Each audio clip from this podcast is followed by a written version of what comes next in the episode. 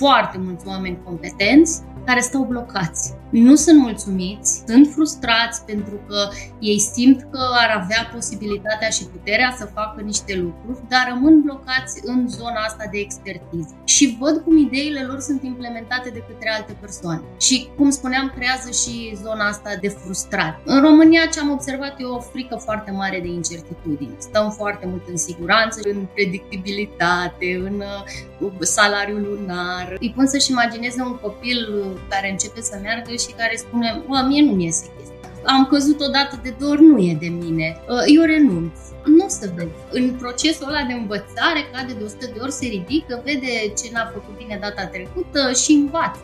Da? Și înțelege că așa e învățarea. Ne zgârim pe genunchi când jucăm. Înțelegi că schimbarea e un proces. Nu se învață curajul de pe zi pe Adică cine vrea pastile, nu există. Acest episod vă este oferit de DevNest, compania de software pasionată de oameni, idei și expertiză digitală. Cu toții am crescut cu întrebarea ce vrei să te faci când o să fii mare. La DevNest, răspunsul este orice, pentru că exact asta este DevNest, un spațiu transparent și plin de oportunități, unde oamenii sunt în centrul tuturor acțiunilor și proiectelor. Este comunitatea unde descoperi ce te interesează și aprofundezi ce te pasionează. Un cuib în care cresc sănătos oameni, cariere și soluții tehnologice. DevNest înseamnă evoluție și dezvoltare. Creăm oportunități, construim o comunitate. Servus, bun găsit la Hacking Work, eu sunt Doru Șupeală. Ești la primul podcast din România care vorbește clar, curajos și cinstit despre piața muncii, despre noi în calitatea noastră de angajați, respectiv angajatori. Vrem ca după fiecare episod de Hacking Work în România să fie tot mai mulți oameni care se duc cu drag, cu plăcere, cu bucurie la serviciu și tot mai puțini care merg, din păcate, la scârbiciu. Vreau să vă aduc în față, prin aceste episoade, idei valoroase, oameni interesanți și povești fascinante, din care cu toții să învățăm, să aflăm lucruri noi și care astfel să ne ajute să schimbăm lucrurile în bine în viața noastră profesională, respectiv în viața personală. Astăzi o să vorbim despre o temă care mă preocupă de foarte multă vreme și cred că și pe voi. Cu toții am întâlnit în organizații, de foarte multe ori din păcate, oameni care au putere, oameni care conduc, dar care, din păcate, sunt incompetenți. Și observăm, pe de altă parte, că foarte mulți oameni buni, calificați, valoroși, competenți, nu au curajul de a-și asuma roluri de conducere, de a-și pune ideile pe masă, de a-și impune perspectivele, de a solicita schimbarea paradigmei. Treaba asta uh, cred că este importantă, este foarte important să dezbatem de ce se întâmplă treaba asta și mai ales să învățăm cum putem să o schimbăm. De aia, astăzi mă bucur foarte tare să vă prezint pe Raluca Alecu. Servus, Raluca!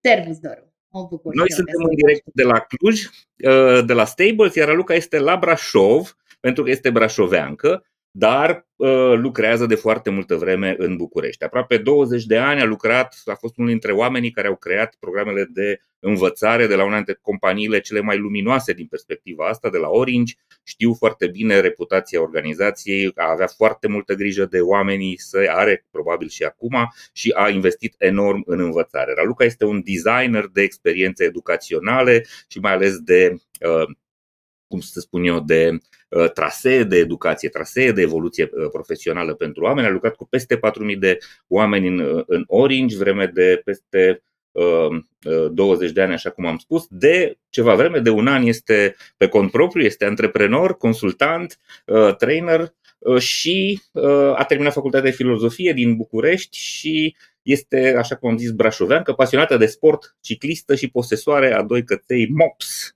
da? MOPS este cheia aia cu care uh, lucrez la, la, la chiuvetă, dar este și câinele care este foarte simpatic, îl ține minte dintr-un serial cu Jack și Grăsanu, așa pe vremuri uh, era un serial da, cu, cu ăla, da. da, da, da. Ok. Bun. Raluca, mă bucur că ne întâlnim și mă bucur că am descoperit proiectul tău. Proiectul tău se cheamă Competent Caut Curaj și uh, mi se pare foarte valoros, pentru că vorbește exact despre treaba asta, de oameni care sunt foarte competenți, se pricep la profesia lor, sunt respectați de colegii lor pentru cunoaștere pe care o au și pentru disponibilitatea de a învăța pe ceilalți, dar nu au curajul de a uh, ieși în față. și aș vrea să vedem cum putem să le dăm mai mult curaj sau cum putem să facem astfel încât uh, să schimbăm soarta lor și implicit organizațiilor lor. Așa că hai să vedem înainte de toate uh, cum, uh, cum vezi tu lucrurile astea.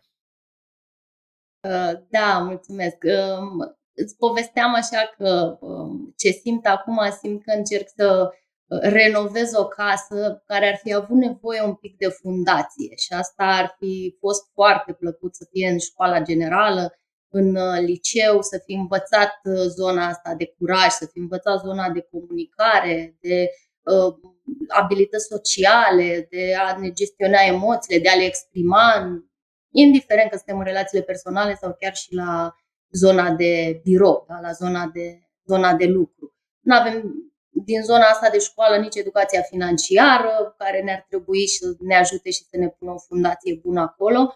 Iar partea asta de spirit antreprenorial, de un pic de curaj, de a face față, de a trece în acțiune, chiar Veți dacă avem incertitudine, uh-huh. nu ne este deloc uh, confortabilă, nu ne este deloc plăcută. Stăm foarte mult în zona asta de familiaritate și exact uh, în discuția noastră îți povesteam că în decursul a zeci și sute de ore de training sau de consultanță sau de coaching, asta am observat și eu ce spuneai la început. Um, foarte mulți oameni competenți care stau blocați. Nu sunt mulțumiți, um, sunt frustrați pentru că ei simt că ar avea posibilitatea și puterea să facă niște lucruri, dar rămân blocați în zona asta de expertiză uh, nu trec dincolo, nu trec în acțiune. Și au acea frustrare în momentul în care, exact cum spuneai și tu, o persoană care poate nu are competența lor, uh, nu are abilitatea lor, nu are experiența lor, totuși are puterea să treacă în acțiune și să implementeze așa mai nu foarte perfect, cum spunem noi, da? Da, da. Dar implementează, trec în acțiune și regret. Și stau în zona aia de regret, uh, regret foarte puternic și văd cum ideile lor sunt implementate de către alte persoane. Și e trist. Și, cum spuneam, creează și zona asta de, de, de frustrare. Uh-huh. Ne, mhm. ne ducem într-o zonă, zonă de genul ăsta. Asta e varianta uh, ideală când ideile lor sunt preluate și implementate, știi? dar de cele mai multe ori se întâmplă să se implementeze ideile celui care este incompetent, e inconștient de incompetența lui, și, dar deține puterea și are sentimentul că dacă deține o, o funcție, un rol oficial, ă, asta presupune și că este cel mai ă, inteligent și priceput din încăpere, ceea ce din păcate nu se întâmplă. Bun, cu siguranță ă, sursa acestei situații este, este în zona de educație și cumva avem o problemă de cultură națională, în sensul că avem multe Uh, slăbiciuni în, uh, în zona de a ne asuma inițiativa, în zona de a uh, pune în discuție status quo, de a încerca să propui schimbare, pentru că vine din, vine din obiceiul nostru din străbuni, nu? să pleci capul pentru a nu ți-l tăia sabia, să îi dai dreptate șefului că șeful este stăpânul nostru și Dumnezeul nostru și el întotdeauna trebuie să fie să aibă dreptate sunt o, sunt o serie de dimensiuni culturale care ne țin în loc, pe care cu siguranță generațiile mai tinere care au fost conectate cu Uh, lumea civilizată, care zi de zi în profesia lor uh, au contact cu lumea normală la cap, le descoperă și încep să le aplice. Pe de altă parte, avem zona asta de școală care ne învață că suntem competitori unii cu ceilalți, fiecare pe cont propriu. Da, asta e școala românească, de ce uh, da. colegul tău a luat FB și tu ai luat numai B. Da? Vezi că trebuie să înveți să fii primul ca să iei la bun ca să nu ajungi, nu știu, la un liceu prost. Toate lucrurile astea ce vin din ce vin din familie și asta cumva ne ține, ne ține prizonieri. Bun, uh, cu siguranță, hai să vedem întâi cum își dau seama oamenii că uh, ar trebui să facă ceva. Ce, ce, ce observi la cei cu care lucrezi tu? Care sunt momentele sau metodele prin care își dau seama că ceva nu e în regulă? Um, simt că ceva îi blochează. Chiar asta e și exprimarea, mă simt blocat. Că Cam mhm. așa, cam asta e exprimarea din toate mailurile. Aș vrea să lucrăm împreună, mă simt blocat. Uh-huh. și își doresc să exploreze puțin aceste blocaje interioare, pentru că blocajele astea interioare pot veni din un număr foarte mare de, mare de frici.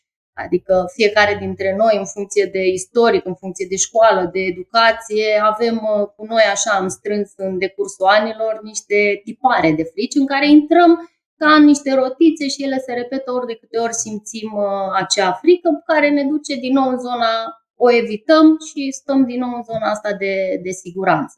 Și atunci uh, partea asta de a, a explora fricile, de a ne uita un pic să vedem uh, care este frica cea mai mare da, pe care o are și de ce, de ce nu se ridică în ședință să-și spună propunerea, de ce este teamă să-și exprime limitele. Da? Pentru că, da, într-o relație sunt doi, trebuie să-i faci și loc celuilalt, dar poate nici el n-a încercat. Și atunci, uh, nu numai în zona asta de, își dau seama că blocajele astea sunt și în viața lor personală pentru că tiparele de frici apar atât la birou cât și, la, și în, relațiile, în relațiile personale. Și atunci vor să încerce să-și asume riscuri, să, să vadă cum să facă față acestor frici. Suntem obișnuiți să ne întoarcem să fugim de frică și frica vine după tine. Până nu o privești în față, până nu te uiți la ea, până nu e față în față cu tine și să vrei, ăsta e primul pas. Vrei să-ți privești frica în față. Uh-huh. Uh-huh. În România ce am observat e o frică foarte mare de incertitudine. Stăm foarte mult în siguranță și aici pot să zic și exemplul meu personal, că așa de gândit mă gândeam de mai mult timp să plec pe cont propriu, însă 20 de ani de stat în predictibilitate, în uh, salariu lunar, în zonă de uh, siguranță, că asta e safety-ul ăsta, da. și fără a intra în incertitudine, fără a intra în uh, întrebări dacă mă descurc mâine, în îndoială, da? pentru că suntem un popor care avem partea asta de a ne îngrijora foarte puternic. Da, și avem, drobul, avem drobul de sare da, pe sobre. Da. Exact, da. dacă pică la pe copil. Uh-huh. Da. Mhm. da. Deci partea asta de incertitudine și îngrijorare și la un moment dat te metabolizează. Adică ajung la zone destul de puternice în care corpul zice stop, în care corpul îi spune, ok, ai un blocaj, trebuie să faci ceva, pentru că degeaba reparăm, cum spuneam, fundația nu, nu e pusă, renovezi puțin, zugrăvești, dar te ține puțin. Deci trebuie să o iei de la bază și dacă credeai că poți să eviți uh, fricile și să eviți, să te uiți la ele și să eviți uh, să rupi acele tipare, uh-huh. te înșelați. Da. Ok, oamenii simt un blocaj și care cu siguranță, dincolo de viața profesională, le afectează mult și viața personală, pentru că frustrările da. din zona uh, de job se duc și se proiectează și asupra celor de acasă, de multe ori care n-au nicio vină, care nu nu înțeleg fenomenul. Uh, poate și copiii sunt cumva marcați de treaba asta. Am văzut foarte multe studii în direcția asta. E foarte limpede. Simt un blocaj. Pun și vin la tine. Ce trebuie să facă? Sau cum începeți? Cum cum începeți să parcurgeți acest drum sau cum decideți că intrați pe acest drum, că s-ar putea să nu fie uh, neapărat o decizie, poate o amână. Uh-huh. Uh-huh. Uh, păi uh, procrastinarea din nou uh, ne este cumva și ca popor, așa suntem, uh, o, o avem uh, legată și partea asta de procrastinare, așa, dacă e să-mi aduc aminte, cam toate, nu, hai să nu exagerez, nu toate mailurile, dar uh, cred că 80% dintre mail-uri îmi spun uh, am numărul tău de 2 ani, uh, mă gândesc să te contactez de așa, am văzut, uh, am citit al cincelea newsletter despre frici și m-am gândit că e posibil și eu să... Deci, procrastinarea este unul dintre tiparele astea de, de frici care efectiv ne face să, să ne ducem și un training de time management nu rezolvă. Adică îți dă niște tehnici, dar din nou mergem la zugrăvica asta care nu are, are o fundație.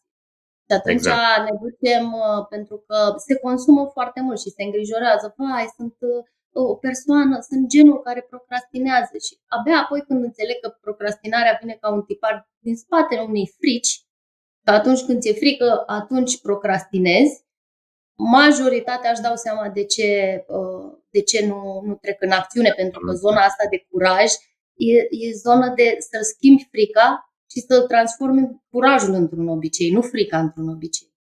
Uh-huh. Hai e să le spunem primul... celor care este. ce, celor care se uită, procrastinarea este amânarea uh, continuă. Da, lasă nu chiar acum, nu mă apuc acum că n-am acum timp sau n-am acum bani sau n-am acum energie sau nu e momentul potrivit că, nu știu, sunt niște uh, perioade mai dificile la birou sau toate motivele astea pe care de multe ori ni le inventăm singuri sau pe care le căutăm doar ca să ne justifice indecizia sau da. uh, inapetența pentru acțiune. Ok. Și care ne sabotează. Da? Sunt niște voci interioare, niște voci critice, că cercul e vicios. Am amânat, după care mă simt uh, prost că am amânat. Uh-huh. Mă mhm. simt frustrat că am amânat, mă simt că sunt în același loc și eu tot, uh, tot amân. E, e un cerc și cu cât amân, cu atât mă simt mai greu. Um, avem o tehnică, se cheamă Choose Your Heart. E, e greu, alegeți greutatea, alegeți provocarea. E greu să și treci în acțiune, dar e greu să și stai și să suporți consecințele și să apară regretul și să uh, stai să te gândești cum ar fi arătat viața ta. Ce stă între tine și potențial. Că sunt niște interferențe și astea sunt. De fapt, sunt niște frici și dacă stai și ești conștient de ele și începi să le repari încet, pentru că 8.000 de repetări pe, pe zona de frică ai nevoie să le rescrii, ai nevoie să ai răbdare în primul rând cu tine și să înțelegi că schimbarea e un proces. Nu se învață curajul de pe o zi pe alta. Adică cine vrea pastile nu există. Le și spun, da, da. E, e vorba de muncă, e vorba de conștientizare, e vorba un pic și de durere, că atunci când conștientizăm ne, ne doare un pic, ieșim din zona de confort și uh-huh. să rup tiparele de frică și să intri în tipare de curaj, în tipare în care uh, în fiecare zi e o decizie mică, în fiecare zi îți crești stima de sine făcând lucrurile mici pe care poate înainte nu le făceai. În fiecare zi îți crește motivația un pic. În fiecare zi îți crești reziliența. Și odată cu zona asta de reziliență te uiți, ok, eu știu foarte multe informații, asta e și frustrarea celor mai mulți oameni cu care am lucrat, că știu foarte multe, și tot rămân acolo în blocaj pentru că nu transformă informațiile în, în, în înțelepciune. Înțelepciune înseamnă să zic, ok, mie un pic teamă să fac lucrul ăsta, îl fac, văd, ok, dacă a fost, uh, uh, nu, nu mi-a ieșit, văd ce am de învățat, iau ce a fost bun și merg mai departe, mă țin tare. Dar le teamă să stea în zona asta de, de disconfort. Da. Da. Eu, eu le mai dau exemplu la uh, partea de frici. Uh, ai văzut că pe mine mă cheamă Alecu. Am fost uh-huh. mereu prima sau printre primii la catalog, dar cel mai mult am fost prima. Și mereu uh-huh. mă ridicau la lecție, știi, Alecu sus la lecție și mi-am creat o foarte mare frică de, de vorbit în public. Deci trauma a fost. Și la un moment dat am gestionat-o și am zis, ok, eu trebuie să mă uit la frica asta în față și trebuie să fac ceva, pentru că eu vreau să devin profesor, de aia spuneam că am terminat la Universitatea din București uh, filozofie, și după aia mi-am dat seama că vreau să fiu trainer și vreau să transmit lucruri importante oamenilor, că am ceva de spus.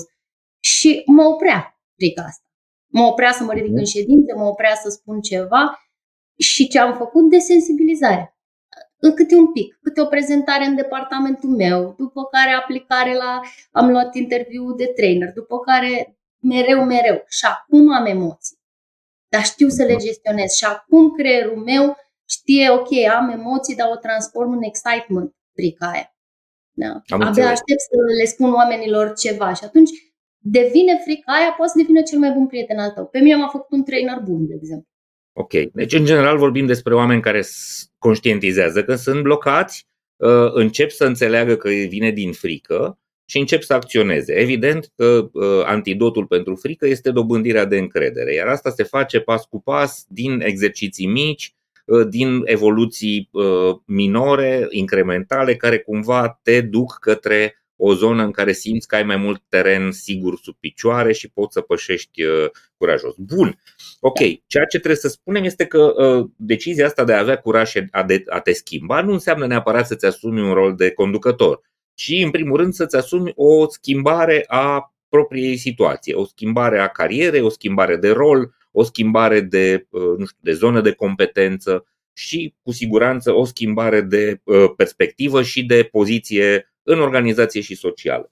Bun, uh, începeți să lucrați la treaba asta. Cum sau care sunt principalele metode? Ce anume le ceri sau ce anume le sugerezi să facă celor cu care lucrezi? trebuie să înțeleagă cei care se uită la noi ce ar, ce ar avea de făcut, prin ce ar avea de trecut ca să uh-huh. iasă din zona în care sigur nu le e bine, dar în care cumva le, le e călduț. Eu, eu o compar de multe ori ca să fiu mai plastic și ca să îi încurajez cu o, bălti, o băltuță, știi? Stai da. și băltești, e o baltă caldă, Uh, pe care o mai încălzești din când în când cu resurse proprii. Asta când spun chestia asta îi fac să le fie scârbă, știi? Și să, uh, să-și dea seama, auleo, nu-i bine să stau în baltă, hai să ies de acolo. Știi? Dar hai să vedem, uh, tu ai o altă metodă, eu nu da. fac ce faci tu și sunt convins că n-aș avea succes cu metoda mea brutală. Dar, nu, dar îmi place analogia cu, cu balta și să știi că e, este, e acolo, știi, și bă, partea asta de, de vizual, uite că asta e, e da. și asta o tehnică vizuală, știi, în care îi ajut să conștientizeze și e o tehnică în care nu e așa dureroasă, știi, dar le mhm. rămâne. Și ei se uită și a doua zi, băi, m-am mai gândit că mi-ai zis că stau în băltuță și mi-am dat seama că mi-e familiară băltuța. Și chiar dacă Sigur. aș vrea lacul ăla frumos și limpede sau la mare, eu totuși stau în băltuță că ăsta e singurul lucru pe care eu îl știu și cred că îl merit. Uh-huh. La unii oameni se duce și în zona asta de a identifica zona de, de merit și, uh, și zona de sindrom de impostor, în care simt că rezultatele pe care le au nu le merit da? și că orice fac, uh, de fapt, păcălesc. Da? Și aici vine, într-adevăr, și cu zona ce ziceam eu, a avea structura aia, baza, încrederea, încrederea de sine, îi ajută feedback-ul. Îi ajută feedback-ul colegilor să conștientizeze, în primul rând, competențele, să conștientizeze uh, că okay. sunt competenți. Asta e una dintre metode, iată, foarte bună. Cere feedback. Întreabă pe da. cei din jur ce faci bine și ce ai putea să faci mai bine, nu ce faci rău. Da, da? Adică ia feedback, ia feedback dublu ia feedback uh, util. Unul, asta, da. unul care da. să-ți confirme uh, abilitățile și talentul și valoarea și altul care să-ți spună ce ai de făcut concret ca să fii mai bun decât ești. Foarte bun. Da. Ok, să ceră feedback. Altă feedback-ul, metodă? Feedback-ul de obicei ar trebui să fie cumva uh, certificat prin cifre. Adică să nu fie subiectiv. Că e un argument, dacă eu îmi imaginez că, nu știu, Um, a fost uh, interesant și foarte bine la podcastul cu tine, uh-huh. dar începe să iasă zona de perfecțiune și zice, da, da, a lătrat cățelul. Ăla e un argument subiectiv. Poate a lătrat. Da? Uh, da. Eu o să consider că n-a fost bine. Nu. Trebuie să te întreb pe tine dacă a fost bine. Trebuie să vedem ce spun oamenii. Trebuie să vedem dacă poți. Eu, ca trainer, am și cifre. Da? Adică dacă poți să uh-huh. ai argumente cât mai, uh, cât mai exacte da? în zona asta de, de feedback. Și ce fel de cifre ar putea să caute oamenii când primesc feedback? Ce fel de cifre? La ce să uh, se uită? Păi ar putea chiar să întrebe. Uh, nu știu, doar de la 1 la 10, dacă ar fi să scoresc uh-huh. cu interacțiunea cu mine, cam pe unde ar fi?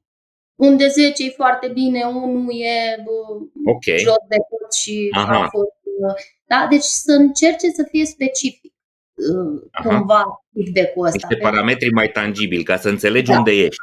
Ok, da. că dacă zice ești bine, poate să fie 6, poate să fie 8, poate să fie 9,50. Da? Tot bine exact. înseamnă.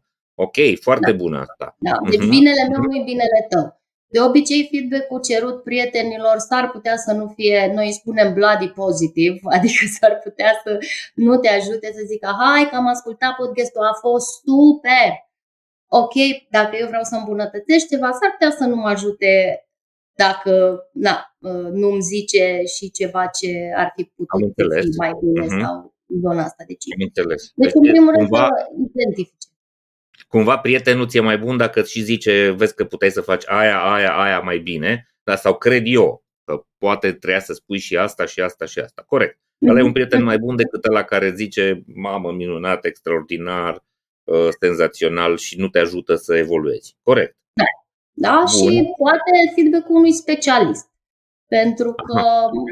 acum noi ne influențăm și dacă eu am un grup, uite, îți dau un exemplu, un grupul meu de prietene, Uh, anxietatea era uh, acolo la rang mare și îngrijorarea. Drept urmare, dacă eu voiam să plec și le spuneam planurile mele, uite, eu vreau să plec pe cont propriu, oh, nu pleca, ai grijă, e pandemie, o să fie greu, bugetele, aha, aha. Dar și acea anxietate se proiectează încă o dată asupra, asupra mea. Și atunci feedback-ul pe care îl cer, cere unui specialist, cer unor oameni care fac deja asta, care fac poate cu ușurința asta și poate să-ți inspire pentru că îți inspiră curaj și realitate. Că Aha. până la urmă nu neapărat uh, curajul, dar îți inspiră niște cifre reale. Să zică, băi, da, în unele luni e mai greu, în unele luni așa, dar uite, mie mi iese așa și uite așa. Da? Și nu transfer asupra ta această anxietate pe care noi suntem obișnuiți să o preluăm. Dacă eu întreb pe, nu știu, vecina mea, i-am spus uh, așa, trecător, că intenționez să plec, oh, nu pleca, nu pleca. Și acum mă întreabă ori de câte ori mă vede, și ce, ce faci, ce faci? Și zic, bine, foarte bine, mulțumesc. Da? Ok, da. deci e cazul să apelezi la experți care au parcurs drumul ăsta deja, cumva ei ar putea să-ți dea și un feedback mai obiectiv în sensul că se pot uita la tine și la uh, skillurile tale și să-ți spună, vezi că n-ar fi bine să pornești chiar acum, uite, mai achiziționează niște experiență în zona asta sau uite, ai mai avea nevoie de sprijin pe partea uh, A sau B, astfel încât să uh, ai o, o, o cale sigură. Deci cumva cei care nu sunt neapărat aproape s-ar putea să fie un pic mai obiectivi și s-ar putea să-ți dea niște perspective ceva mai concrete. Asta e un lucru da. foarte bun. Bun. Deci da. ajungem în zona asta, începem să avem încredere sau să construim încrederea în noi și, mm-hmm. evident, trebuie să ne facem un plan de învățare sau un plan de evoluție. Exact, un plan de acțiune. Okay. Un plan da. de acțiune. Uh-huh. Ce da. înseamnă planul ăsta de acțiune? Odată niște pași și doi la mână nu sunt niște uh, niște abilități sau niște, nu știu, asset-uri pe acțiuni. care să le achiziționezi. Ok, acțiuni. Toate acțiuni. acțiuni. Mergem, mergem foarte mult. Planul de acțiune trebuie să fie concret. Adică trebuie să aibă verbe. Nu trebuie să va intenționez cândva să ceva. Aha. Uh, de multe ori lucrez cu, cu oameni competenți, dar care, dacă s-au obișnuit să aibă responsabilizarea din exterior au nevoie de o altă persoană să se uite pe planul lor de acțiune și să-i întrebe de sănătate. E ca și când dacă eu lucrez pe zonă de sport cu tine, să-mi arăți că ai făcut astăzi 10.000 de pași, să-mi trimiți trei poze cu ce ai mâncat și așa mai departe. Da? Aha. Uh, la fel și pe zona asta, dacă ai zis că vrei să schimbi cariera și noi am mai lucrat și am ajuns la concluzia asta, ne uităm la câte joburi ai aplicat, uh, ce ți-a fost greu, cum a fost la interviu, dacă e o problemă pe zona de interviu, hai să vedem un pic uh, ce putem să, să lucrăm, să punem pe planul de acțiune acolo. Da? Să faci roleplay, uh-huh. să te obișnuiești, să-ți mărești rețeaua și atunci ne uităm un pic și la implementarea planului de acțiune. Planul de acțiune, bineînțeles că vine cu, vine cu ei. Asta pentru că um, eu ofer și zonă de consultanță pe lângă zona de coaching. Altfel, la coaching doar stăm în zona asta de descoperit frici și vedem care uh, uh, e un plan de acțiune pe care ei îl, uh, ei îl fac. Da? Pe zona uh-huh. de mhm. consultanță și având în vedere că am experiență pe zona asta de schimbat uh, și gestionat carieră, acolo îi mai ajut uh, cu un pic de insights, cu knowledge, da? adică intervin okay. în planul ăla de acțiune cu niște recomandări, cu niște sugestii, da? ca să fie concret și ulterior, în funcție de tipul de personalitate sau de persoana cu care lucrez, vedem dacă are nevoie de acea responsabilitate din exterior. Nu toți au, bineînțeles, dar e tot o obișnuință și asta de a intra, uh, dacă mă sună managerul fac, dacă nu mi-e mai greu sau am obiectivele scrise în aplicația aia și le dau curs, dar dacă vreau acasă să mă apuc să fac sport, eu nu știu să, uh, să fiu responsabil și să intru în zona aia de obicei. Și atunci ce uh-huh. facem? Replicăm job. Dacă acolo ești responsabil, dacă acolo sunt scrise obiectivele, dacă acolo apar de la ce dată până la ce dată cât ai de făcut, la fel le transpunem și în zona, în zona personală măsurabil, cu cifre, cu date, cu, uh, bineînțeles, în ritmul lor și în limita timpului pe care ei doresc okay. și uh, Ok, am înțeles. Deci îi duci și în zona asta de exerciții, de uh, îi pui în situații, nu? Astfel încât da. să-și uh, mai bine îți iei juliturile într-un, într-o sesiune de antrenament decât să-ți iei juliturile în, în meciul decisiv. Asta da. e un lucru foarte bun și e bine să iei juliturile, adică e bine să, încep, să înțelegem că hai să îmbrățișăm uh, uh, juliturile, că așa învățăm, știi? Uh, da. Copilul învață să nu mai pună mâna pe oala de pe aragaz după ce a pus mâna odată, știi, s-a ars. La fel este și cu echilibru în mers. Uh, întâi o să cazi de 789 de ori până când o să înveți să mergi și să și alergi. Exact. Să știi să sari un gard. Ok. Acest episod vă este oferit de MedLife, furnizorul național de sănătate al României. Pentru că știe că sănătatea înseamnă echilibru pentru minte și trup, MedLife a lansat singurul abonament medical 361 de grade. Un abonament complet, cu acces la servicii de prevenție, sport și nutriție, dar și cu asigurare medicală inclusă. Prin acest abonament, MedLife susține dezvoltarea unui mediu de business sănătos în România. Iar împreună cu MedLife, prin fiecare episod al proiectului Hacking Work, vă oferim inspirație prin idei valoroase pentru organizații sănătoase. Aici aș lua exemplul tău că e foarte, e foarte bun și le mai dau exemplu că nu suntem obișnuiți nici cu partea asta de eșec știi, în România și le dau exemplu cu ăsta pe care l-ai spus tu cu mersul și îi pun să-și imagineze un copil care începe să meargă și care spune, bă, mie nu mi iese chestia asta. Am căzut odată de două ori, nu e de mine. Eu renunț. Da? da. Nu să vezi. Da? În procesul ăla de învățare, cade de 100 de ori, se ridică, vede ce n-a făcut bine data trecută și învață. Da? Și înțelege că așa e învățarea. Ne zgârim pe genunchi când jucăm, adică e face parte din procesul de învățare. Și această conștientizare îi ajută destul de mult, pentru că noi ne idealizăm așa procesul. Trebuie să fie ceva frumos, să fie ușor, să nu doară, da. să nu... Și când le spui, e normal să doară. E normal să cazi. E normal din proiectele alea câteva să ți se anuleze. E normal să se întâmple lucrurile alea. E normal. Și atunci uh-huh. încep să conștientizeze de fapt uh, și, și zona asta și să aibă o relație cu eșecul, cum zicem noi. Uh-huh. Adică să înțeleagă că poate să învețe și că e o lecție acolo. Nu e, e în ochiul privitorului, de fapt. Ai pus degetul pe una dintre rănile cele mai profunde ale, ale noastre ca națiune sau, mă rog, ca grup social, chestia asta cu eșecul, cum privim, uh, uh, nu știu, neajunsurile sau neîmplinirile de moment. Uh, le vedem ca pe o rușine uh, și asta vine din familie, auleo, ăla a avut o afacere și a, a dat faliment, uh, Păi foarte bine, înseamnă dacă e înțelept și dacă este cumva curios, o să înțeleagă de ce și data viitoare o să facă alte greșeli, nu pe aceleași. Dacă este imbecil, o să le facă pe aceeași și o să mai dea un faliment. Încă, da, în general, când dai faliment pe banii părinților sau pe banii altora, nu prea înțelegi mare lucru.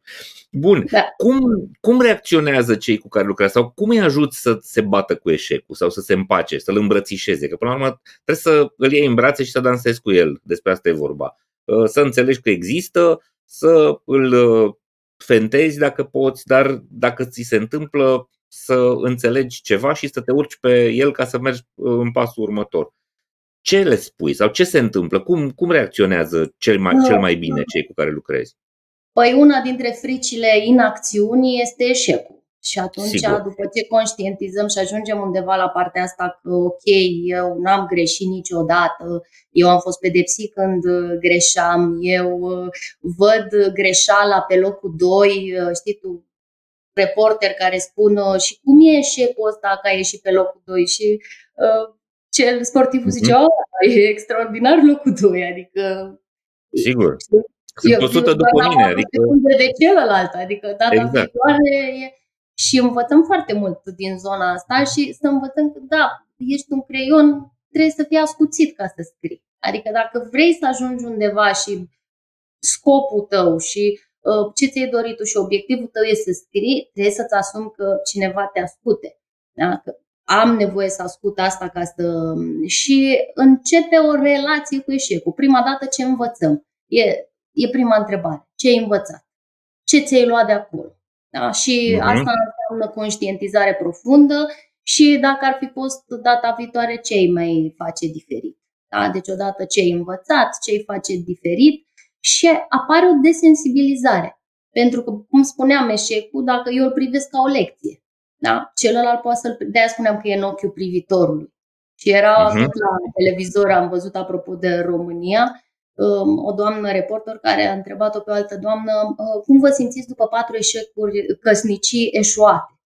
Și a zis, eșuate sunt pentru tine. Pentru mine au fost patru lecții minunate și am patru oameni minunați în viața mea în continuare.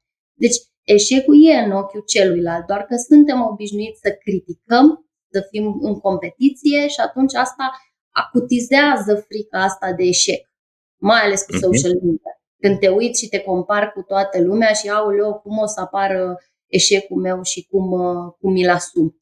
Da? Și, da. Uh, ok, și dacă ar fi să mai pici odată, ce s-ar întâmpla? Ar fi atât de rău? Adică, ok, ai mhm. picat, uh-huh. a durut, ai plâns un pic, am învățat și mergem chiar și pe scenariul ăsta. În coaching se uh, uh, folosesc foarte multe întrebări de imaginație. Imaginează-ți că, ok, imaginează-ți că ai mai ratat un proiect. Hai Așa, să vedem corect cum, cum te simți și mm. ce, ce e acolo și uh, uh, ce ar fi fost mai rău, să nu-i dai da, da. drumul da. sau să...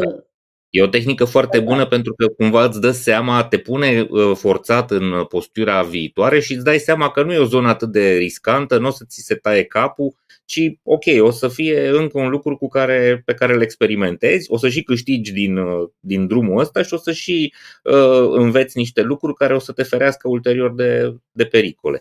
Bun, asta cu eșecul am înțeles. Cum ne luptăm cu sindromul impostorului? Ce le faci? Ce vitamine le dai? Uh, serios. E, e un la, domeniu la extrem de amplu. Mhm. Sindromul impostorului um, Uh, e un subiect drag mie așa, pentru că îți spuneam că și eu m-am, uh, m-am luptat și avem în România asta cumva preluată, știi, de la faptul că, nu știu, uh, și se întâmplă în companii, uite, îți dau exemplu din companii mari, da, unde am lucrat și eu. Dacă cineva a fost promovat, da, fără interviu, acel om va avea sindrom de impostor 80% din situații. Da? Se va simți că el n-a meritat, că n-a interviu, cum au avut alții sau cum i s-ar fi părut lui corect, normal, potrivit să, să se întâmple. Și merge deja uh-huh. cu, cu partea asta. Uh, dacă am uh, succes, dar am o stimă de sine scăzută. Da? Și atunci, în sindromul impostorului, din nou e un cerc din ăsta vicios, că cu cât muncesc mai mult să dovedesc că merit, cu atât mă stresez mai tare, cu atât am succes și când am succes mă simt din nou impostor și iar mai vreau să muncesc să dovedesc că ajungem la burnout. Cam asta, asta se întâmplă de cele mai multe ori la persoanele care uh, sunt afectate. 8 din 10 persoane în companie sunt afectate de sindromul impostorului. Nu contează vârstă, nu contează... Uh, 80%? Ai măsurat da. tu asta? Sau există 8 din 10. Sunt studii. Sunt studii măcar Aha. o dată, da, măcar o dată în viață se simt în, în zona asta că nu merit. În zonă de multicultural există și mai puternic. La femei pentru că au roluri mai multe, rol de mamă unde trebuie să fiu perfectă, rol de expert unde trebuie să fiu perfect, rol de vecină să fiu perfectă, comunitate și așa mai departe, se pune presiunea foarte mare.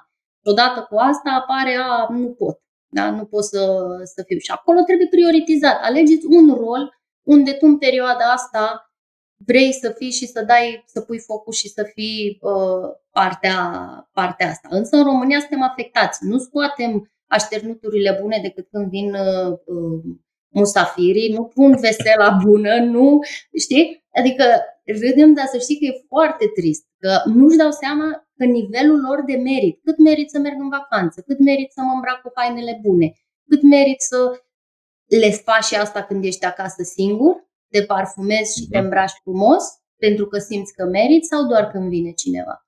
Uh-huh. Atunci când Foarte te uiți, te uiți, vine din ADN-ul nostru cultural, din, din educație. Da, la părinți, ok, nu aveau haine bune, nu ne lăsau să le stricăm pe alea și așa mai departe. Da, acum avem. Acum ce mai lipsește să ții uh, parfuriile colorate frumoase și tu să mănânci în alea de iena pe care le ai de șase ani. Da și să le ții uh-huh. doar să le scoți când... Uh, și când conștientizează că nivelul de merit da, ține de, de, de partea asta de, de impostor, își dau seama și așa e, știi, zic, da, așa e, nu scot asta. Simt că sunt un impostor, că uh, iubitul meu nu, uh, că nu îl merit pe iubitul meu. Și în relațiile de cuplu e asta. Când simți că celălalt este mai bun, mai bun ca tine și stai cu frică constantă că o să-l pierzi și spun mereu, vai, ce noroc am eu să fii tu cu mine. Nu, nu e un noroc acolo. Da? Acolo ai muncit, deci tu ai lucrat toată viața cu tine și omul respectiv e lângă tine uh-huh. și te alege în fiecare zi. Dar nu e, nu e, un, okay. nu e un noroc. Totuși, totuși, ce spui aici este, cu siguranță e foarte corect, însă de foarte multe ori poate, uh, fără să ne dăm seama, să ajungă în extrema cealaltă. Știi? Și atunci ajungem exact în zona aia de Dunning-Kruger, știi? Oamenii care li se pare că lor li se cuvine tot. Cuvine, da, eu, da, da, da. Pricep, da, eu sunt cel mai bun. Automat sunt cel mai bun. Da. da? Adică trebuie să avem grijă și cu zona asta de echilibru. Hai să ne punem și la îndoială uneori, fără da. să ne punem la îndoială tot timpul. Asta e problema. Unii nu se pun la îndoială deloc și unii se pun la îndoială continuu. Ideal da. ar fi să fim undeva în, într-o zonă de, de balance. Într-o zonă de, de mijloc. Clar există uh-huh. o curbă de învățare, știi? Adică de la partea aia, da, merit tot și după aia revin pe un balans. Ă, această îngrijorare, cum ai avut-o acum, cum ai spus, um, există, mai doar că eu le zic, um, hai să-ți dau un exemplu, eu mai sunt și antrenor personal, că ziceau că sunt uh, pasionată de, de sport și vin din familie de sportivi și mai lucrez și pe zona asta de, de wellness pe sport. Și vin la fel, aoleu, eu nu vreau să ajung musculos sau să fiu prea, da, cu musculatura prea dezvoltată. Da. Le zic, uh-huh. de la un om care stă pe canapea și n-a făcut mai mult de o mie de pași uh, pe săptămână, dai liniștit că e cale foarte lungă până acolo. Așa e și cu sindromul impostorului, știi? Adică cei care chiar suferă și cei care sunt afectați profund, până ajung să fie în zona asta de percepție că, ok, sunt bă, arogant, îngânfat, e cale foarte lungă. Și eu le și zic, dar poți să și încerci un pic și apoi să vezi să-ți alegi media aia și echilibru unde, unde, unde uh-huh. ți-e mhm. confortabil. Clar, nu trebuie să intrăm în zonă de asta. Nu mai avem uh, realitatea, știi, uh, un punct din care să ne luăm și noi realitate. Ok.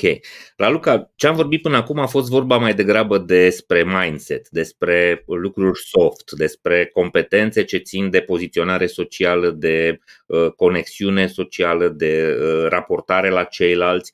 Însă trăim epocă, o epocă în care schimbările în zona de tehnologie și în zona profesională sunt atât de Uh, mari și rapide, încât cu siguranță fiecare trebuie să avem grijă și la zona asta la altă, să ne creștem competențele, să practicăm lucruri noi, să descoperim mereu instrumente și metode de a ne face treaba strict în zona profesională, astfel încât să nu rămânem uh, descoperiți și să nu fim depășiți. Vedem că uh, zona asta digitală este tot mai importantă, practic niciunii nu prea ne mai putem face treaba Uh, orice profesie am avea dacă nu știm și cu computerul, dacă nu știm și cu aplicațiile, dacă nu știm și cu softul. Și uh, aici te-aș întreba cum vezi tu situația? Cu siguranță și eu și tu avem norocul să lucrăm în primul rând să ne întâlnim cu oameni care sunt educați, care sunt într-o zonă bună socială, suntem în, în, în, în spuma asta în care trăim bine și totuși, inclusiv aici apar, uh, apar provocări. Uh, ce ar trebui, la ce ar trebui să ne uităm? Ce fel de uh, nu știu, obiceiuri ar trebui să ne cultivăm astfel încât să fim siguri că nu ajungem să devenim inutil, irelevanți. Ieșim, să nu ieșim în decor din punct de vedere profesional, în zona asta de aptitudini, de priceperi, de competențe. Um, Clar, tehnologia ne ajută. Clar, apare, acum a apărut uh, și cred că am simțit toți odată cu pandemia, a venit și deschiderea la informații. Adică avem uh, acces la cursuri, de exemplu, în uh, America. M-am certificat în America, ceea ce poate înainte n-ar fi fost posibil decât fizic. fizic. Uh-huh. Exact. Și acum Corect. avem acest acces. Um, avem um, acces la tehnologie unde punem o întrebare și ne dă răspunsul fără să stăm să mai căutăm atât de mult pe alte motoare de căutare și așa mai departe. Adică putem eficientiza zona asta ca să ne ascuțim zona de competență, de abilități, de uh, tehnici, de instrumente și așa mai departe. E un risc să nu intrăm câțiva dintre noi care au nevoie foarte mare de dezvoltare, de grâu foarte puternic, se intră într-un burnout digital, adică uh, acces prea mult. Uh, e ca și când stăm pe uh, platformele alea, în loc să fi citit pe vremuri un ziar, acum citim 200 de ziare și obosim. Da. Obosim și atunci scopul este să nu știm, avem nevoie asta în România, să știm de toate, din toate domeniile. Să știu și ce face doctorul, și ce arhitectul, și când mă duc la service și acum accesul la informație ne permite asta. Da? Ne permite da. să da, obosim. Și atunci cred că o selecție și o disciplină un pic și nișă. Ok, care este specific nișa mea în care vreau să fiu the best. Și e ok atunci să nu știu neapărat când mă duc la service și ce face uh, da, uh, cel de acolo. Mecanicul, da. Mecanicul. Sau când mă duc da. să știu ce face și stomatologul și să-i arăt câte știu. Că avem nevoie asta și cea iară de ADN cultural în România, să arătăm cât știm, că știm mult. Dar uh-huh. nu mhm. înseamnă că se facem. Și atunci e un pericol și trebuie găsit cumva un, o limită da? în care mi-ascult și folosesc tehnologia ca cel mai bun prieten să devin cel mai bun pe ce mi-am găsit eu, fără să-mi duc energia în mult și să nu fac nimic. Um, Foarte bun asta, adică să-ți găsești nișa, să-ți da, cauți zona de expertiză uh-huh, în care uh, poți să dobândești, poți să faci performanță, dar cu, uh, în același timp să te și pasioneze, să te și preocupe, adică să ai interes pentru ea. Da. Uh-huh. Da. De preferat sau... Uh... și să-ți placă. Da. Cu câți oameni ți s-a întâmplat să te întâlnești care să îți spună că și-au ratat cariera, că au ales să facă o profesie sau s-au dus într-un domeniu care de fapt nu îi interesează deloc sau nu le dă bucurie? Cred că 80% dintre oamenii cu care lucrez, și asta zic așa cu tristețe în voce, pentru că uh, mulți și-au ales uh, pe criterii de pe vremuri vechi. Uh, era la mod dreptul, era aseu, era ceva, era după care am intrat. Influența părinților, influența colegilor de exact. liceu. Apoi uh-huh. unii sunt tentați de zona financiară și atunci e greu să schimbi și să fii vulnerabil și să nu știi nimic într-un alt domeniu unde tu te compari că dincolo câștigai foarte bine și ți era bine și atunci fac în paralel lucrurile astea, dar le e foarte greu să zică stop la unul dintre ele și ajung uh-huh. în mhm. burnout din nou. Și apoi, de fapt, nu pot face o alegere. Da? Nu își pot asuna disconfortul ăsta că, ok, sau zon, să iasă din zona de familiaritate. Da? Ok, dacă ai conștientizat că nu-ți place și știi că nu-ți place și oamenii simt că nu-ți place.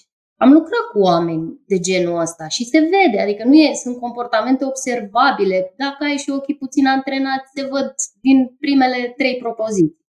Da? Uh-huh. Um, și este trist că rămân blocați și nu iau acele decizii, ei având un backup, adică mai tot cu care am lucrat aveau o pasiune ceva, își descoperiseră la un moment dat. Cred că 3% au zis, cred că am nevoie de un pic de timp să văd uh, ce aș vrea să fac așa din tot ce există pe lumea asta. Da? Deci au undeva și își cultivă și de asta zic tehnologia îi ajută să cultive și lucruri pe care poate înainte nu le-ar fi putut, uh, nu le-ar fi uh-huh. putut cultiva și n-ar fi avut accesul ăla la, la, la informații.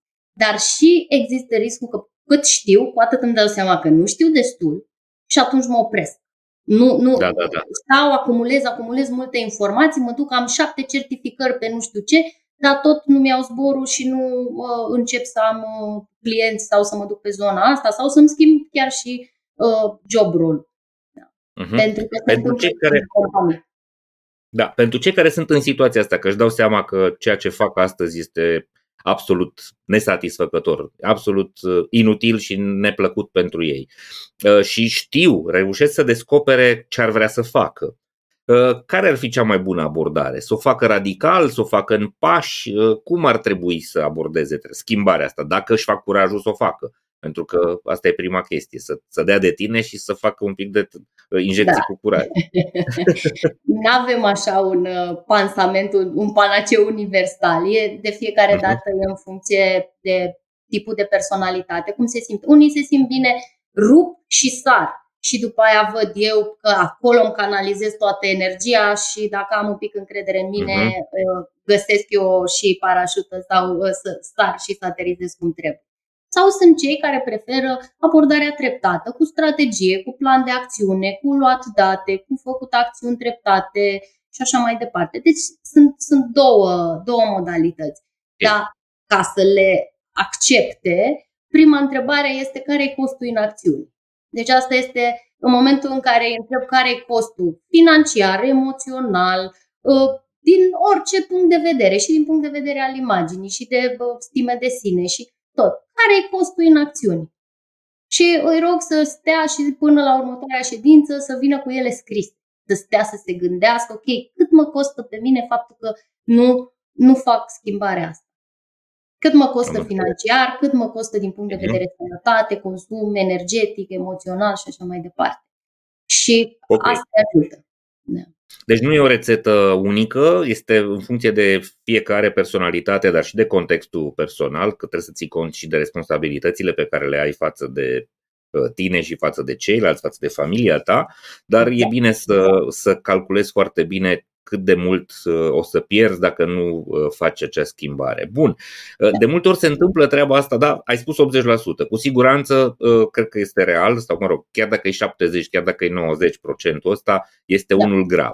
Și unele organizații ajung să realizeze asta, să-și dea seama că oamenii lor, ai spus 80% pentru că întâmplător acest sau nu întâmplător, Asta este și cifra pe care o dă Gallup despre lipsa de engagement la nivel mondial.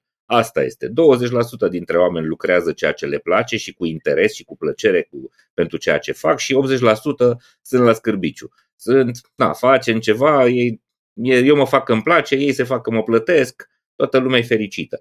Um, sunt organizații care încep să realizeze treaba asta și unele dintre ele încep să le ofere oamenilor uh, oportunități de schimbare uh, în interiorul organizației. Uite, băi, nu-ți mai place să fii, nu știu, contabil, hai să vedem, poate, pot să fii un, uh, un uh, asistent manager bun sau pot să fii un marketer bun sau poate pot să fii, nu știu, un, uh, un scriitor de uh, cod în zona de QA la început bun. Adică uh, sunt organizații care fac asta, însă câte câte fac asta și în ce mod o fac. Asta ar fi de uh, întâlnit, de, de ascultat, de văzut.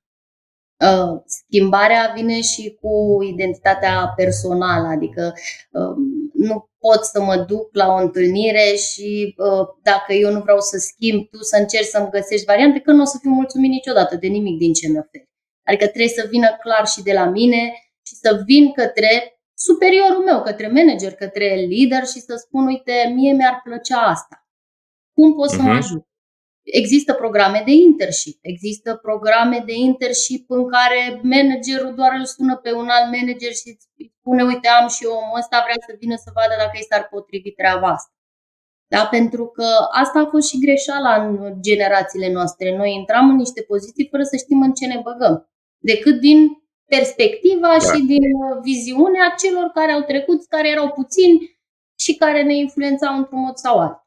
Și atunci ei vin și își dau seama, uite, de exemplu, ca trainer, așa pare frumos și ușor. Știi, a, vii în fața oamenilor, zici ceva, pa, pa, pa și ce bine, toată lumea e mulțumită sau așa. Nu, veneau la internship, uh, îi ajutam, da, îi instruiam să livreze o sesiune, o bucată mică, cât, cât se simțeau confortabil cât să-și dea seama dacă ei vor mai departe sau nu asta. Și erau uh-huh. și oameni care ziceau, oh my god, eu acum mi-am dat seama că eu nu vreau asta. Că nu mi se potrivește. Și atunci interșipurile ajută să-ți dai seama că ceva ce tu vezi și e schimbată perspectiva prin ochiul altuia și prin valorile lui, uh, e diferit. Da? Și trebuie să testezi efectiv. Dar cred că primul lucru este să-și dea seama ce ar vrea, la ce e bun sau să se ducă către manager. La noi veneau foarte, foarte multe cereri de la managerii din operațional către zona de HR. Băi, stați și voi de vorbă, nu neapărat prin programe organizate. Da? Pentru că uh, deschiderea există, dar nu poți să-l tragi de mânecă. Adică inițiativa trebuie să vină și de la el și apoi, dacă ai dat către manager și n-a făcut nimic, poți să te plângi și să găsești scuze. Băi, eu am vrut, dar nu s-a, nu s-a putut. Da. Deci uh-huh. asta, asta odată, plus sesiuni de mentorat există nenumărate, uh, conferințe, uh, poți să-ți iei, eu dacă vreau să mă fac contabil, iau o oră de contabil, 250 de ron și îl întreb ce vreau eu pe contabilul respectiv. Da? Da, cum e așa, cum ai ajuns, da? Adică trebuie doar să ai inițiativă și un pic de creativitate. Da? Ok, ia un om care a făcut asta și întreabă cum e pentru el ca să ai mai multe da. viziuni, mai multe perspective. Corect. Mai ales când ești la început de carieră, asta e foarte important. Du-te și testează, du-te și bagă da. nasul, cere, cere să lucrezi. Și da. nu neapărat pe bani. Poate să fie și uh, ideal ar fi să fie gratuit. Uh, Clar, uh, adică, da, o perioadă, adică, na, până îți dai seama ce, ce se întâmplă. Dar da. acum există văd... networking, adică poți exact. face asta. O, știi cât de mult suferim și aici, de multe ori se întâmplă să organizăm evenimente pentru tineri, pentru studenți, în care chiar îi punem în contact cu companiile și uh, mă duc la ei și spun, da, de ce ai venit aici? Du-te și spune, eu sunt Petre, cu asta mă ocup, tu, tu cine ești? Adică intră, fă un pic de curaj și prezintă-te. Acolo suferim uh, din nou foarte tare, dar nu mă bag eu în discuție cu omul ăla, că poate îl deranjez. Păi nu, că și el e aici tot pentru asta, să cunoască oameni. Fă-ți curaj pentru asta. Bun, am înțeles așa de la tine. Învățare continuă, cu siguranță nu putem să mai rămânem în loc, că rămânem uh, uh, uh cumva uh, în decor.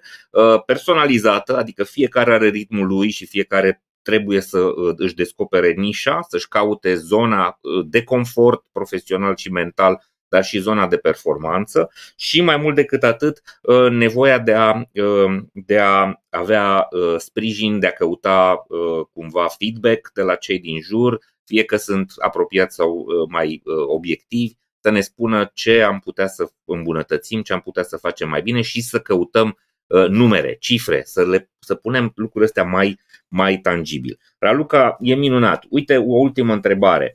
Uh, România este o țară în care procentul celor care intră în antreprenoriat este foarte mic. Și asta cu siguranță este o decizie ce presupune curaj. Pe de altă parte, eu cred că este uh, o oportunitate gigantică, pentru că într-o țară în care competiția este atât de mică, șansele să ai succes sunt mult mai mari. Asta sunt regulile oricărei uh, economii normale la cap. Da? Adică e foarte ușor să faci succes pentru că nu ai foarte mulți adversari în piață, dacă îți faci foarte bine treaba, dacă faci corect lucrurile, dacă ești serios în relația cu clienții tăi, n-ai cum să nu ai succes. Cu siguranță pot să vină furtuni, pot să vină momente de criză, dacă ești înțelept și corect, vei putea să treci și prin ele. Ă, câți dintre cei cu care ai lucrat tu s-au dus către antreprenoriat? Care, care sunt principalele lor, uh, nu știu, motivații și rețineri de cele mai multe ori? Uh, acum, procentul, uh, nu știu dacă e relevant, așa ar fi diferit din companii, că normal că e foarte importantă și competența și dacă te pretează să lucrezi singur sau pur și simplu ești blocat și poate ar trebui să schimbi compania, o companie mai mică sau mhm. ceva uh, sau o companie mai mare.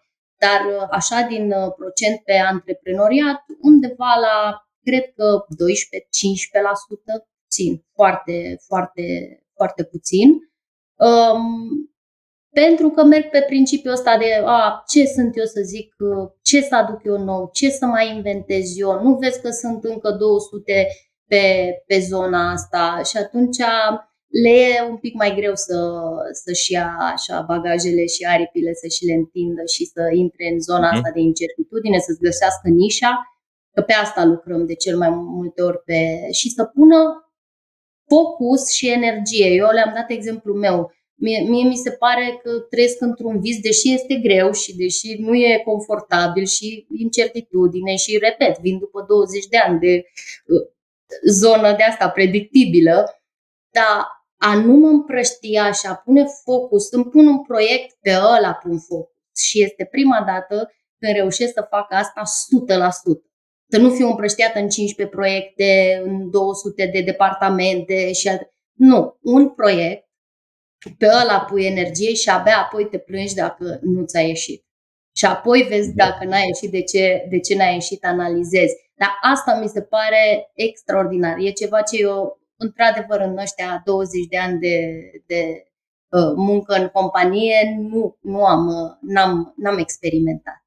Mi este greu și aici că pot, aș putea face acele 20 de proiecte și pe cont propriu, că am aceeași competență. Da, da, trebuie să am disciplină și să înțeleg niște lucruri și să dau șanse 100%. Asta e. Mm. Și asta aș recomanda, așa, de încheiere. Ok. Raluca, mulțumesc tare mult, a fost o discuție foarte uh, interesantă și foarte folositoare pentru cei care se uh, uită la noi. Îți mulțumesc mult pentru exemplu personal și pentru uh, curajul pe care îl ai avut tu și pe, cura, pentru curajul pe care îl dai celor cu care uh, lucrezi. E foarte important să le spunem oamenilor că trebuie să aibă mai multă încredere în ei, să-și caute sensul, să-și caute nișa, să-și caute uh, zona în care ar vrea să se bucure de ce muncesc, pentru că treaba asta le va aduce fericire și în viața uh, personală. E da. păcat da. să amânați, e păcat să vă puneți pe locul 2, e păcat să lăsați lucrurile cumva uh, pe mâine, pe poi mâine sau pe când nu mai fi nevoie, pentru că treaba asta nu ne ajută. Raluca, mulțumesc mult, salutări de la Cluj, uh, spor la treabă uh, în ce faci acolo, că faci foarte bine și la Brașov și la București. Dragii mei, vă mulțumesc tare mult că vă uitați la episoadele noastre și că dați mai departe informațiile pe care le găsiți și poveștile pe care noi vi le spunem în cazul în care le găsiți interesante și credeți că pot să fie de folos prietenilor sau uh, colegilor voștri. Uh, vă mulțumesc că ne scrieți și că ne spuneți ce am putea să facem mai bine, că ne citiți newsletterul, că vă uitați la episoadele de podcast, că ne ascultați la radio sau pe toate canalele uh, social media pe care punem conținut pentru voi. Până la următoarea noastră întâlnire, vă urez să fiți sănătoși, voioși și mintoși și să ne reîntâlnim cu bine la episodul viitor. Servus! Urmărește episoadele Hacking Work pe YouTube, Spotify și celelalte platforme de streaming. Abonează-te acum!